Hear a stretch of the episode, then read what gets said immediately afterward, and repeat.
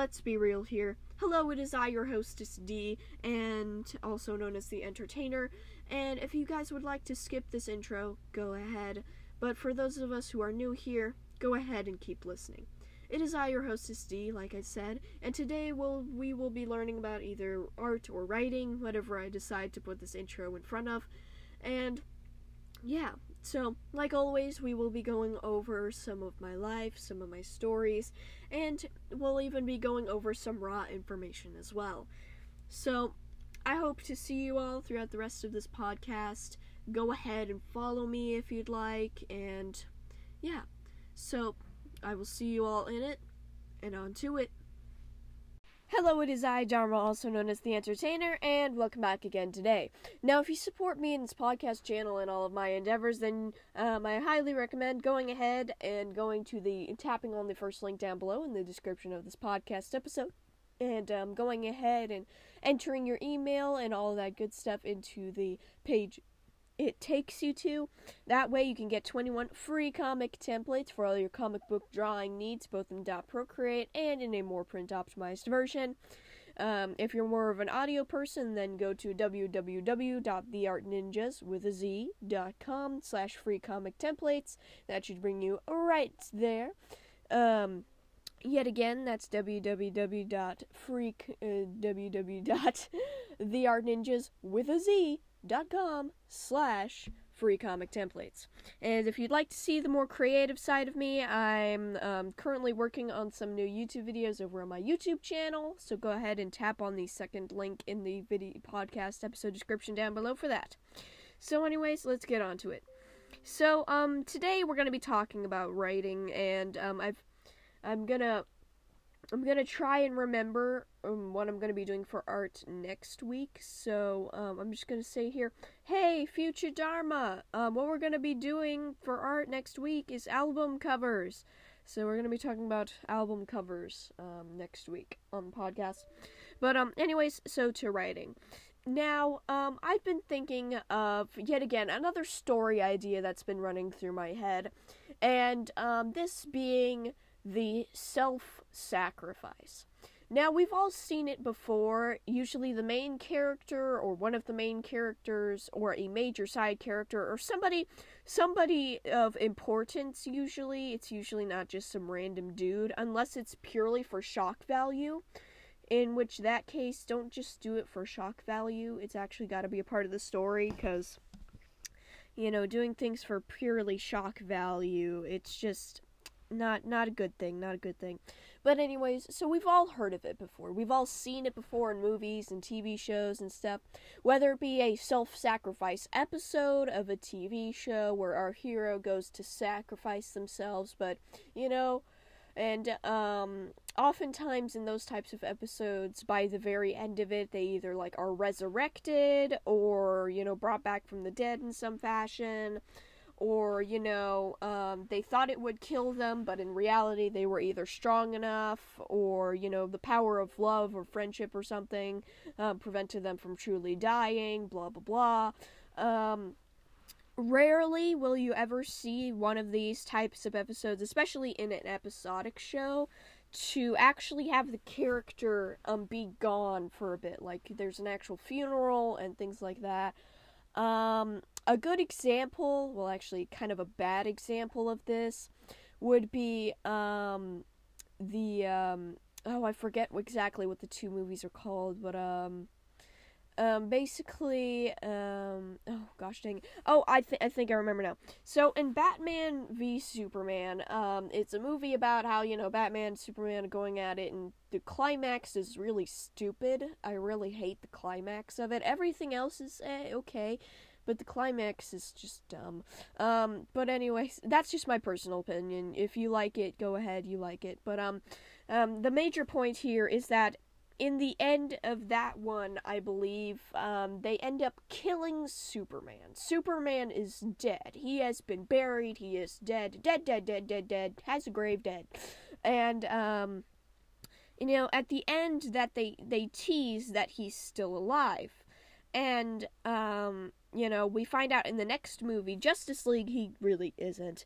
But um, basically someone ends up stealing Superman's body and ends up resurrecting him in the uh, next movie, being Justice League.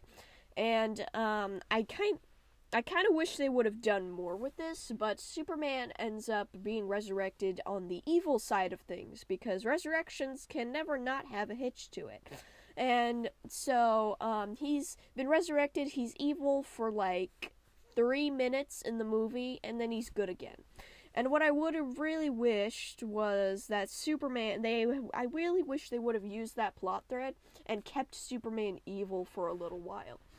Um and such. I think that would have been really cool.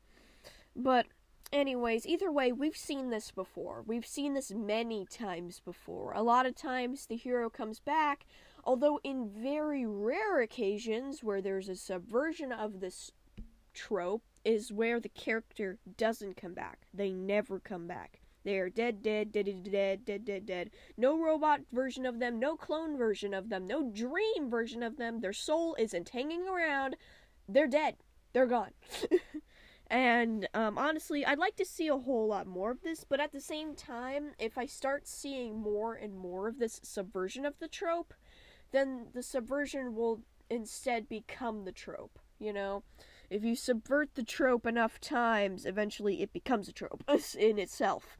So, um, yeah, it's one of those things where I want to see more of it, but at the same time, I like a good subversion.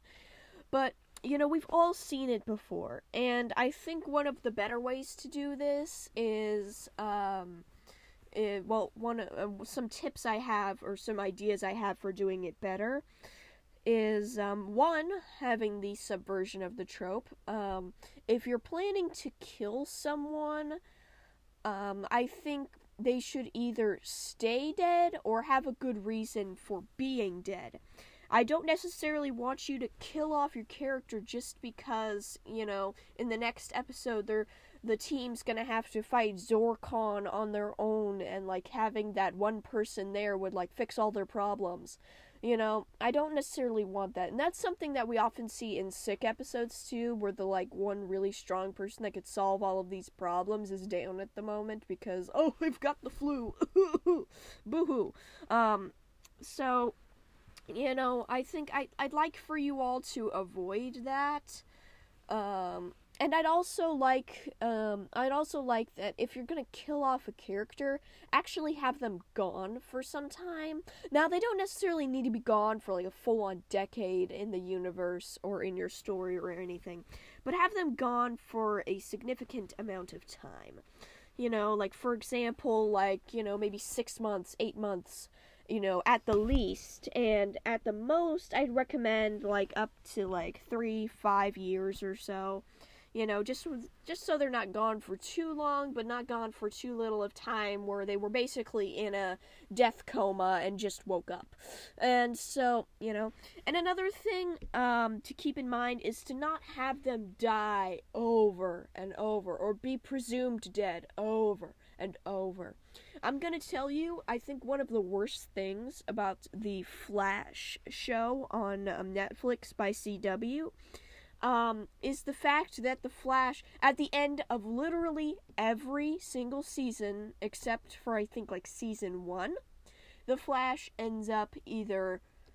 Um, the Flash ends up in either an extra dimension where people assume he's probably dead. He ends up being blown up and people assume he's probably dead. He ends up in a coma and assume he's probably dead like all of these different things happen at the end of every single season and it's basically the sacrificial death every single time just you know with him either being stuck in a dimen- alternate dimension forever quote unquote forever i really wish he was stuck in an alternate dimension forever i would have been so happy if the series had ended at season 3 it went on for like 7 8 seasons i believe Oh god.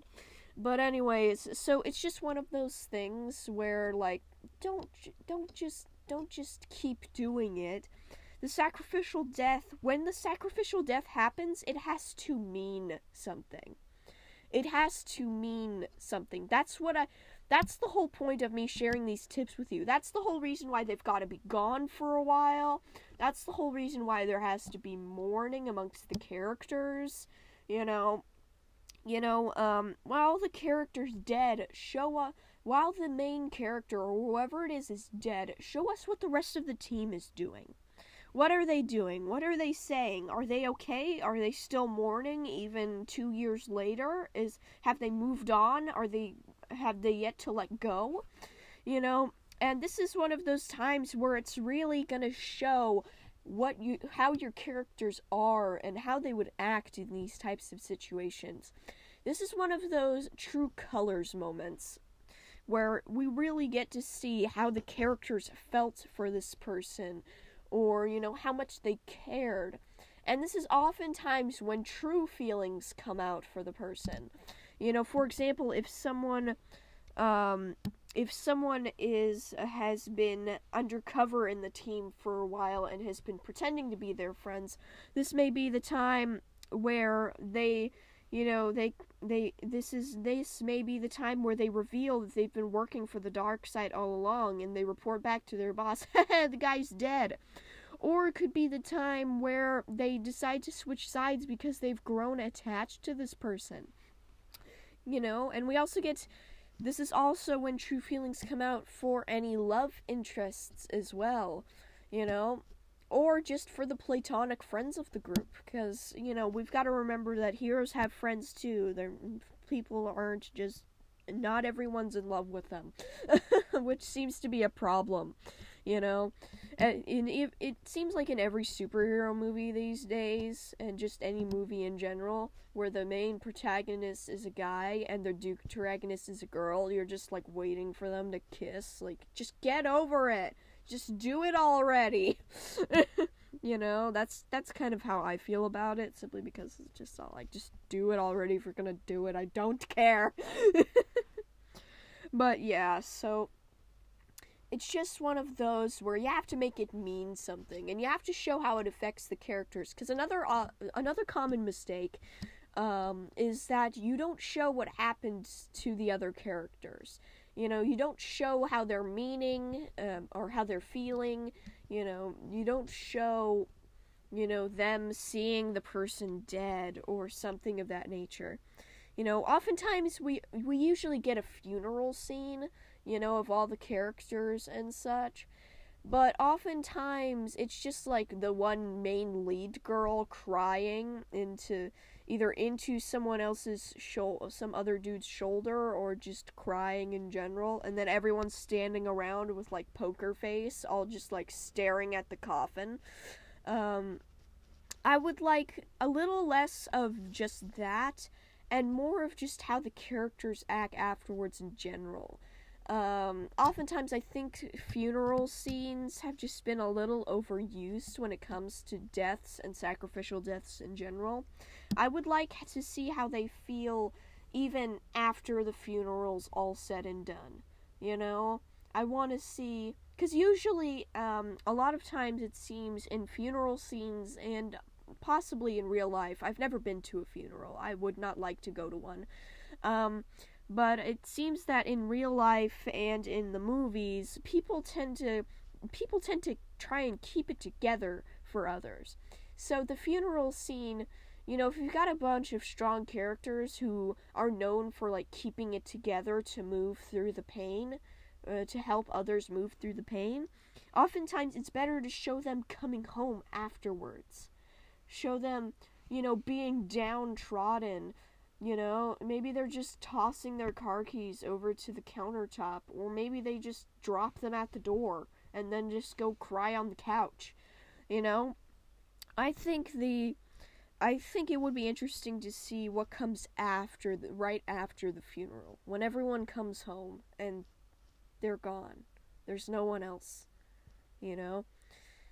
You know that mm, mm, your roommate, you know, the your roommate, your superhero buddy, you know, he's suddenly he's suddenly not prancing around anymore. But anyways, that's going to be it for me for now, and I will see you all later and goodbye.